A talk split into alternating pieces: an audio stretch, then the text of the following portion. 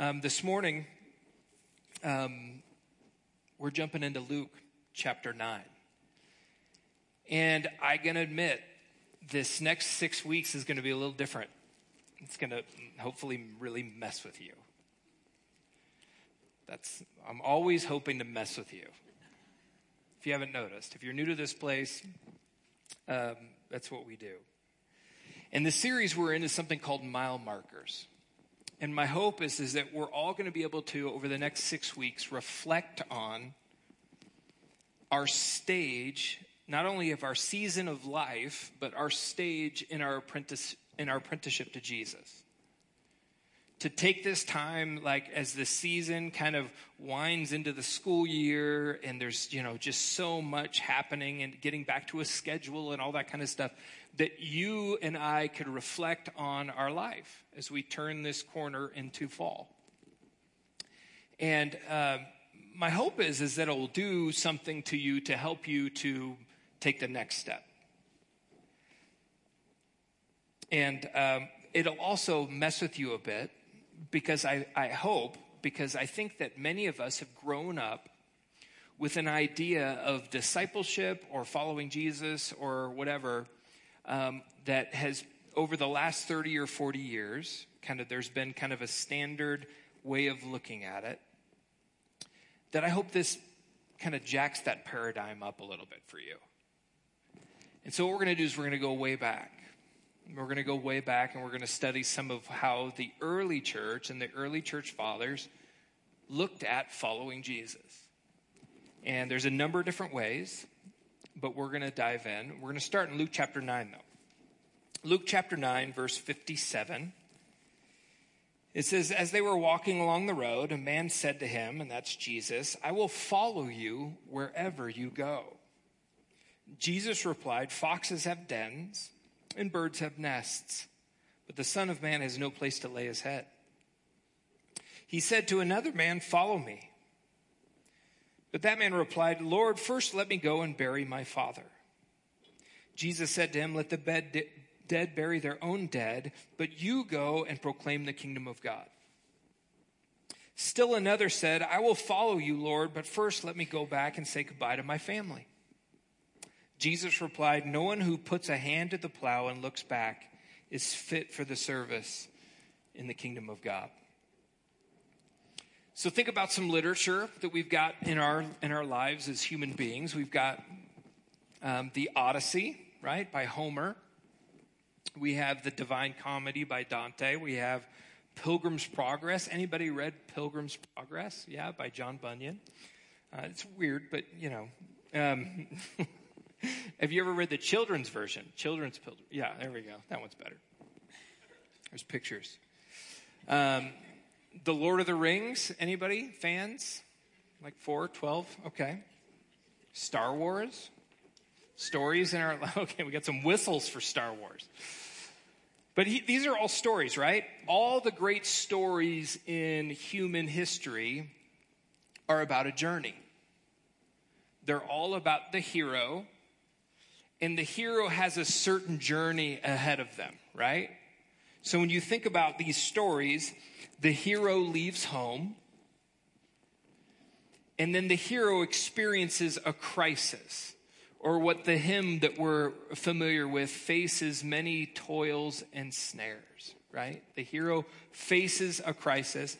There's a descent for the hero and then an ascent for the hero in the story. And then they experience what um, J.R.R. Tolkien kind of labeled a eucatastrophe, which is a, a sudden turn of events and, and a good turn of events for the hero, right? And, and this is salvation, so to speak, outside of themselves. So something happens outside of their control that is a, a fortunate turn of events for them. And then they pass that on to others and they return home. Every great human story has these elements in it. And it's the same story in a thousand iterations. It's in Greek mythology, it's all the way up into our present Netflix culture, although our, our, our new stories are about anti heroes. because these stories are actually human stories. They're actually about a human journey. And the Old Testament has it. The main stories in the Old Testament Abraham, God says, Leave your home, go on this journey um, to a place that I will tell you. And there's just all these things that happen along the way. We have the Exodus story, a journey from slavery to freedom. Um, in the New Testament, we have writers in the New Testament, the four Gospels. We have Jesus saying, Come and follow uh, me. And, and that kind of implies a journey. That implies more than just, um, hey, uh, pray a prayer and show up at church one, 1.4 times a month, which is the new national average. Jesus said, Come and follow me. Come and follow. And that word follow, uh, or that word uh, uh that we read actually in Luke 9, he says, uh, as they were walking along the road, the road, the word the road is, is kind of like a double meaning. The road is hodos, which means the way. And so, what Jesus is saying is don't just kind of walk along this road with me, walk along the road the way that I'm walking. And you're, you and I are invited into the journey. So, for Jesus, to follow Jesus on his hodos, his way, is to go on a journey with Jesus. And that's what we're invited. And so, to our journey, our journey to God and our journey to become like God, godly, okay, and, and to become more, in the language of John 15 through 17, to become more unified, united in union with God, it's a journey. It's a journey that's from slavery to freedom from woundedness to healing. It's a journey that actually has a lot to do with, uh, uh, you know, getting rid of our false self, coming into our true self, um, from, from focus on ourselves to loving others, and from immaturity to maturity. That's part of the journey. Here's a sample of some of the New Testament writers. Listen to this. 1 Corinthians 13, it says, uh, Paul says this When I was a child, I talked like a child. I thought like a child. I reasoned like a child. When I became a man, I put the ways of childhood behind me. Paul's actually comparing not only like physical growth and our neurobiological development with actually our spiritual development. There's a journey that we go on as we grow as human beings physically and mentally, just like there's a journey we go on when we're growing spiritually. Uh, Hebrews 5 says this, in fact, and this is kind of like a negative version, though by this time you ought to be teachers, you, you need someone to teach you the elementary truths of, of God's word all over. You need milk, not solid food. So the writer of Hebrews is actually saying you should be further along, but you're still here, right? Why haven't you moved? You could be teaching now. You could be uh, pointing the way to others. Look at First Peter. He says, like newborn babies, crave pure spiritual milk, so that by it you may grow up in your salvation. This idea for us is salvation's the, this moment, right? Like we have a moment with God, you know, at a retreat or whatever, and then we're quote unquote saved. And then we just kind of, in a sense, live our life with a little bit of Jesus in it and then wait to die. Um, but Peter's saying, no, salvation is something you grow up into. That there's actually a process, that there's a movement that happens in there. And then here's 1 John 2. John says, I'm writing to you, dear children, because your sins have been forgiven on account of his name. I'm writing to you, fathers, because you know him who is from the beginning. And I'm writing to you, young men, because you have overcome the evil one. Now, it's kind of a tricky passage. We're like, what, what is going on here? John Stott, who's a famous theologian, um, he commented on this, and this is what he had to say. This will be on the screen. The three groups represent three different stages of spiritual pilgrimage. The little children are those newborn in Christ the young men are more developed Christians, strong and victorious in spiritual warfare, while the fathers possess the depth and stability of ripe Christian experience. John Stott, I think, is really brilliant, and, and he uses the word stages. And I think that's really helpful language for us. There are stages in our lives. Like if you were to map your life, okay, it probably wouldn't look like one little perfectly linear uh, uh, trajectory from, from when you found out about who Jesus was to where you are now. Um, I'm sure there's just bumps along the way. And, um, and, and there's a really good exercise to look through that. For me, and we're going to talk about something called stage theory in a bit, but for me, as I've reflected on my life, and I've had to do some of that in my life, um, just uh, based on some of the things I've done. So, faith walking, things like that. As I look back on my life, it's an interesting journey. My journey is different than yours. And it's really fun to hear each other's journeys. It's actually encouraging. There's some similarities. Not all journeys are the same, and not all journeys are different. So for me, I came to know uh, Jesus um, as a young kid, but then again in high school, some moments in high school that were really profound for me. Um, I ended up jumping into doing youth ministry um, right out of college, and I had all this like excitement, and and I was so pumped to, to do it.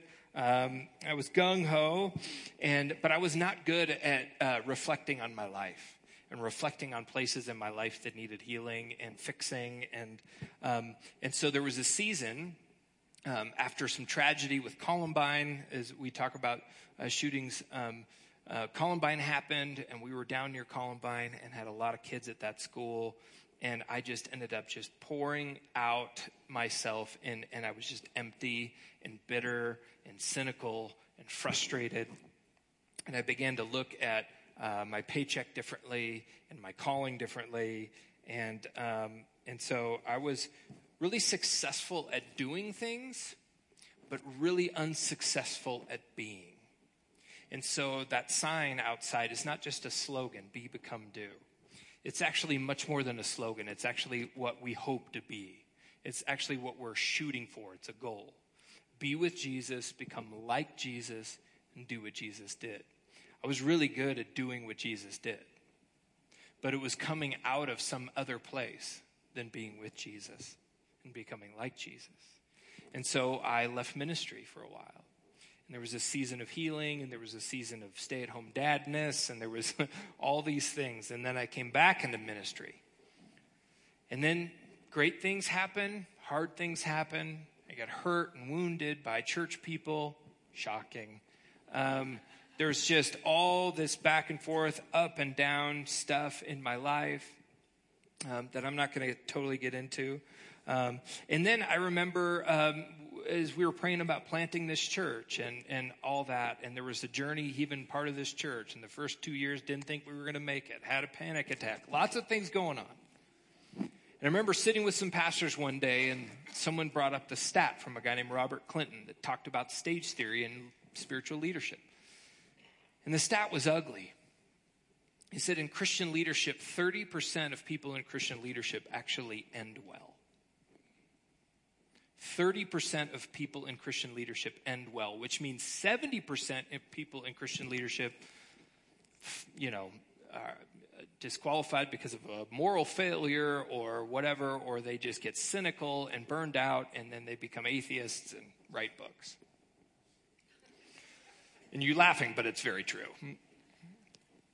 The point I'm trying to make to you is I actually had to reflect on my own life and go, okay, what does this look like for me? What is the next step for me? What are the stage? What stage am I on in this journey? Um, how did I? How do I get unstuck? How do I get from becoming cynical and less loving and frustrated and angry?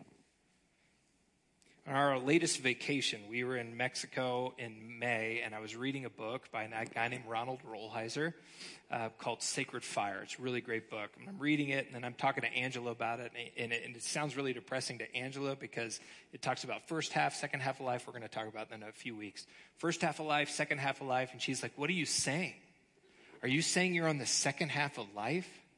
Are you saying we're getting old?" And I'm like, "Kinda."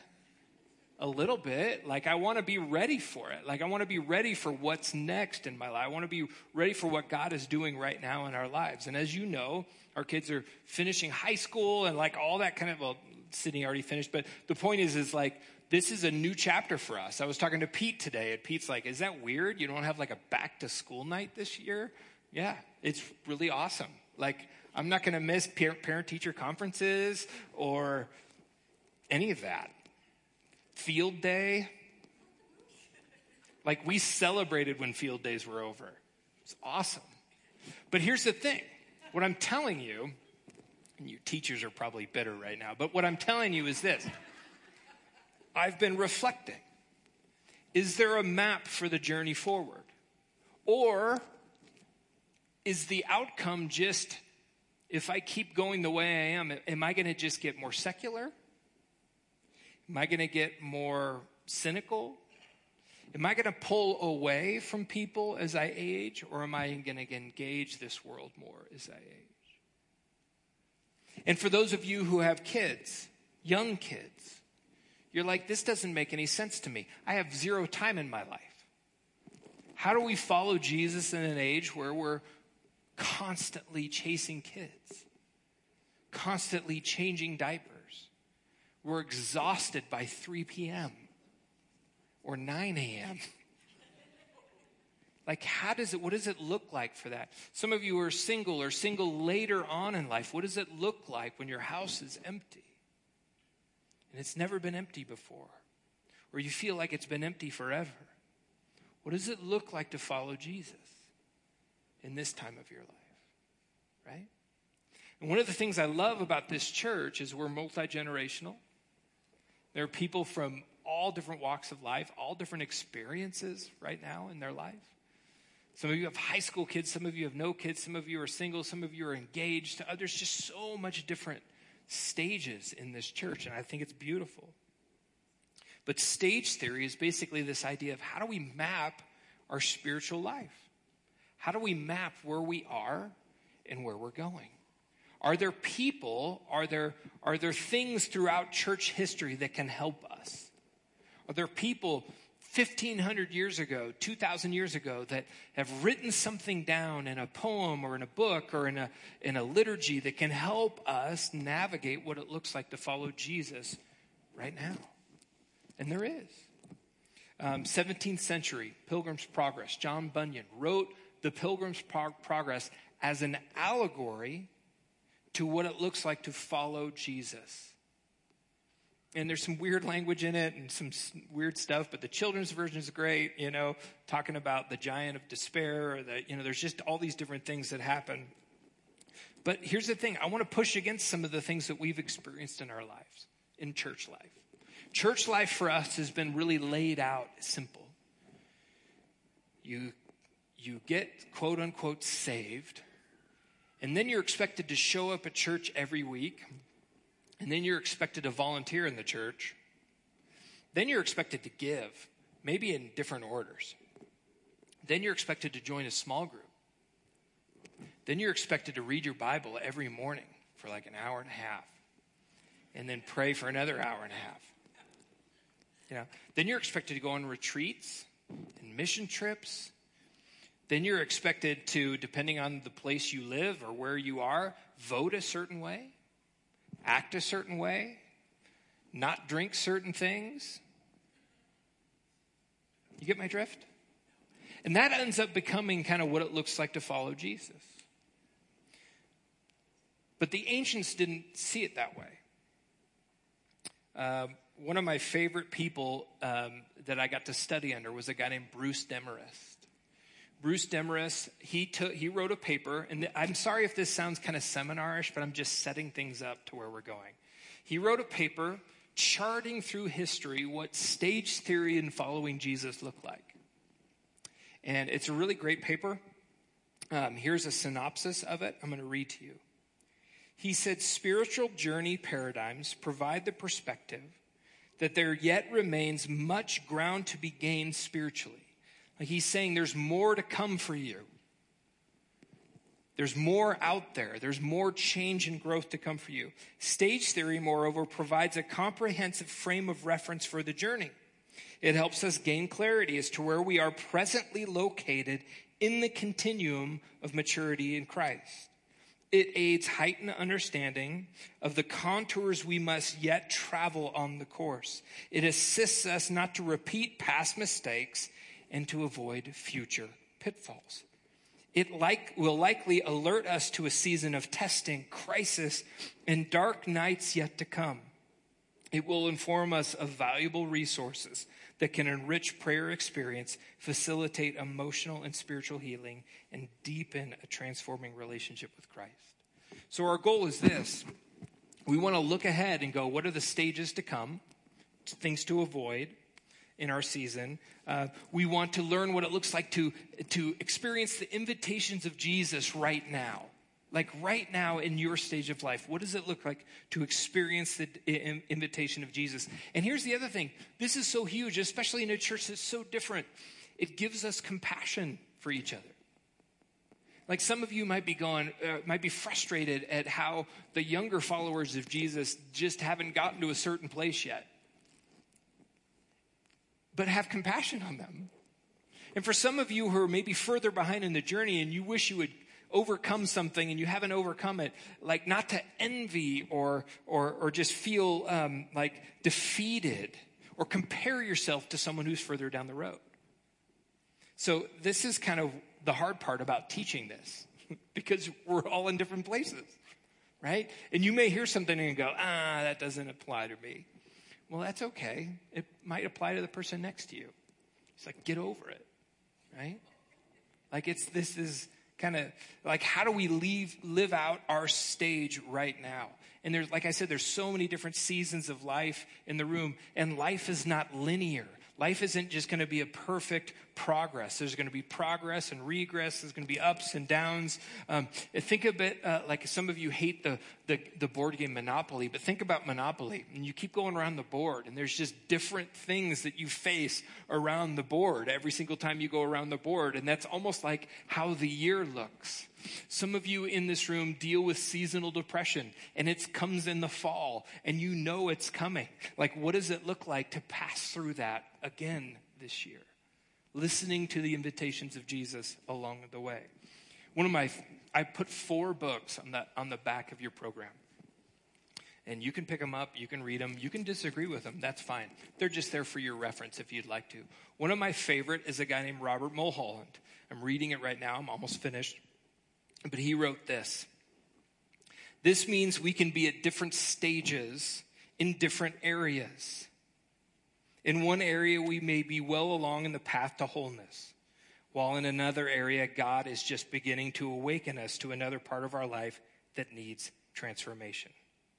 Since God always leaves us free to reject transformation, it is also possible, possible for us to regress in this process. This is our Christian pilgrimage. It is a complex, multifaceted, multi level, ebb and flow relationship with God, meaning this, and you need to hear this. And this is really key. You do not have to grow into Christ likeness. You do not have to. You can plateau, you can uh, regress, you can, uh, you can just stop. It's up to you. And, and so, my encouragement for us is that there is more than one way to look at following Jesus. One of those, and I'm going to go through it very briefly, it's going to take like three minutes and then we'll be finished up. One of them is the most ancient paradigm.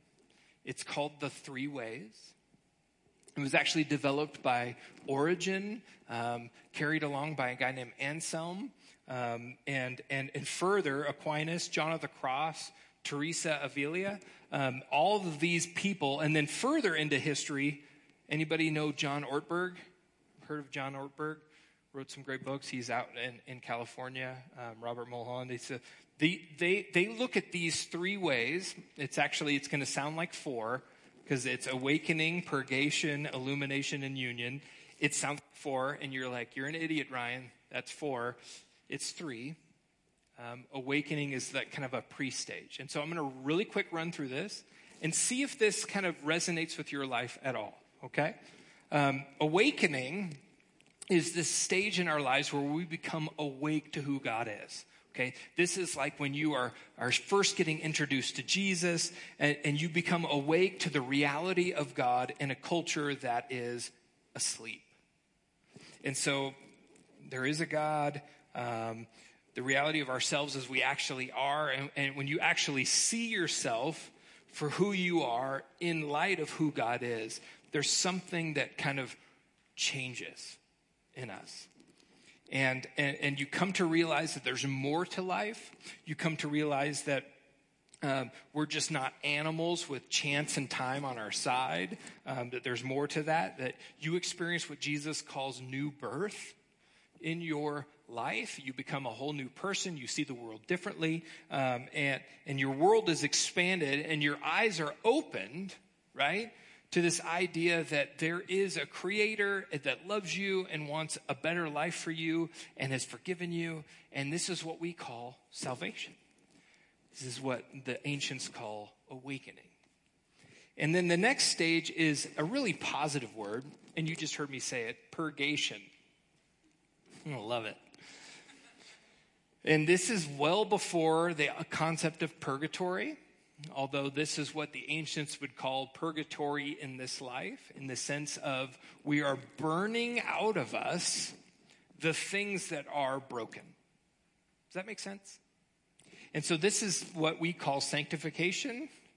Um, this is what we call um, uh, the, the process of being formed and, and to looking at the sin in our lives in a new way. Okay? So there's like four levels of sin in this. There's layer one, gross sins, where you're just like, man, I got saved right out of, you know, addiction, or I got saved right out of this, and I don't do that stuff anymore. And it's like these big gross sins. That, and by gross, I don't mean gross, like gross. Um, I mean like the big stuff. Uh, what Paul, Paul has two lists in Galatians. The first one goes like this sexual immorality, impurity, debauchery. It's my favorite uh, idolatry, witchcraft, hatred, discord, jealousy, fits of rage, selfish ambition, dissensions, factions, and envy, drunkenness, orgies, and Game of Thrones. Those are the, the that's the list in Galatians, okay, that Paul has. All right? Um, of, of, what these gross sins are, right? Like these big kind of things. And so, layer one, like you come to follow Jesus, you're like, yeah, I got to give up drunken orgies right? I got to give up uh, dissension and idolatry. I got to stop worshiping um, this, um, this whatever. You're with me. I'm running out of words. My word limit's almost hit. The second layer would be conscious sins, like things you know that are wrong, but you still choosing to do them because there's something in you that's kind of hard hearted a little bit. Like you know you shouldn't like shop um, and, and, and spend all your money materially, that there's more to life than that. You, you know you shouldn't like, uh, you know, be involved in this kind of sexual sin or gossip or gluttony, but you choose to do them out of like, in a sense, a hard-heartedness in that part of your life. And that's what uh, the ancients would call unconscious, uh, conscious sins. And there's unconscious sins, those things in our lives that we do uh, like, for instance, um, layer one anger would be um, throwing something at your spouse, right? Like domestic violence, okay? Um, and I would tell a story about Kim Frody and throwing something at, at Troy, but um, that was kind of layer one anger, wasn't it? Uh, you haven't thrown anything at him lately, right? No, no. Right. So, so that's like kind of layer one anger. Okay, layer two is more of like the verbal, like, you know, just, you know, um, kind of attacking each other verbally. Layer three is more of like an internal thing. Layer, three is like a bitterness. Layer three is like a uh, like I'm so frustrated. I I'm just putting up with this person because I'm married to them, and I, I belittle them in my mind, and my heart, and that's kind of more layer three kind of stuff. And then layer four is what the ancients called trust structures. These are deep seated attitudes and inner orientations of our being out of which our behavior flows. Okay? And, and this would be what our Reformed friends would call idols of the heart. These are things that, um, postures, like, these are ways that you and I show up in the world in order to, uh, to be who we want to be. um, in order to be safe, in order to be uh, who we want to be that don't rely on God but rely on ourselves. And, and one of the journeys we take in faith walking is figuring these out and, and, and figuring out how we show up um, in life. Um, and so these are these are these are part of this whole purgation thing, but this whole idea is basically this. As long as you are run by the sin in your life, the anxiety in your life, as long as you're run by that, we have to manipulate people and circumstances in order to get what we want. And, and which is always holding us back from loving people. Okay? And so this part of the journey, this purgation part, this is this is that part where we're trying to get all this stuff out of our lives. Um, there's two other uh, stages. Illumination is one of them. This is where we feel like we're getting a hold of some things we're becoming more conscious of who God is. This is where we start to see the fruit of the Spirit in our life uh, love and joy and peace and, and goodness and self control and, and, gentleness. These things start to show up more and more in our lives. Um, this is what uh, the, Paul, uh, the Apostle Paul calls beginning to have the mind of Christ, right? that we don't just um, believe in Jesus' death and resurrection, but we actually believe in Jesus' way of life. That his way of life is actually full and rich and, and for us and, and good and something that we can have in our life. And we experience deep peace and joy. This is that stage. This is what John Ortberg calls obedience. And obedience in our culture is this dirty word. It doesn't mean like dronish, like uh, behavior or, or conformity. Actually, this is his definition of obedience. He says, obedience to Jesus in all things is the journey. Obedience is a far more creative, proactive, grace powered, intelligent way of life than is normally thought in our day. The obedience Jesus called for requires judgment, discernment, creativity, initiative, it's about becoming an excellent person, not an excellent rule follower. In fact, an obsessive concern with following rules will hinder your development in becoming the kind of person that does what Jesus says. Right? So much of our thinking in church life has become rule followers. That's not what this is about. That's not Jesus' heart. And the final part is union. This is what the ancients call union. It's this level, and, and few people get to it. I mean, it's like this, and it sounds, don't let this sound like some Eastern religious thing where it's like levels. But you get to a place in your life where, as Jesus says, be perfect as I am perfect. This idea of complete, that the end goal is something more important than, um, than anything else that there's this, what uh, the Greek word is telos, we get teleology from it. This idea of being mature is not being sinless, but the fact of the matter is that the stage, the stage of our lives, becomes something where sin is an exception rather than the rule. That we actually become unified with God in more ways. That instead of praying to some God out there or some God with us, that we actually experience God in, in a way that is more connected and, and, and, and full than ever before. This language of union actually comes from John's writing. In John chapter 15, beginning of his teaching, he says this Jesus is teaching, he says, I am the vine, you are the branches. If you remain in me, and I in you, you will bear much fruit, but apart from me, you can do nothing It's this unity that John's talking about. And then at the end of this teaching, he says, I in them and you in me, so that they may be pro- brought to complete unity. Then the world will know that you sent me and have loved them even as you have loved me. This idea of a triangle. The closer we get to God, you've seen the triangle, right? Usually worked in like marriage counseling. Like, here's you, here's you, here's God. And when you get closer to God, you get closer to each other. Right? Did you like that? Yeah. So that's the idea. The idea behind it is we get closer to God, we actually become more loving and close to the people around us. This is what Jesus talks about with the word abide.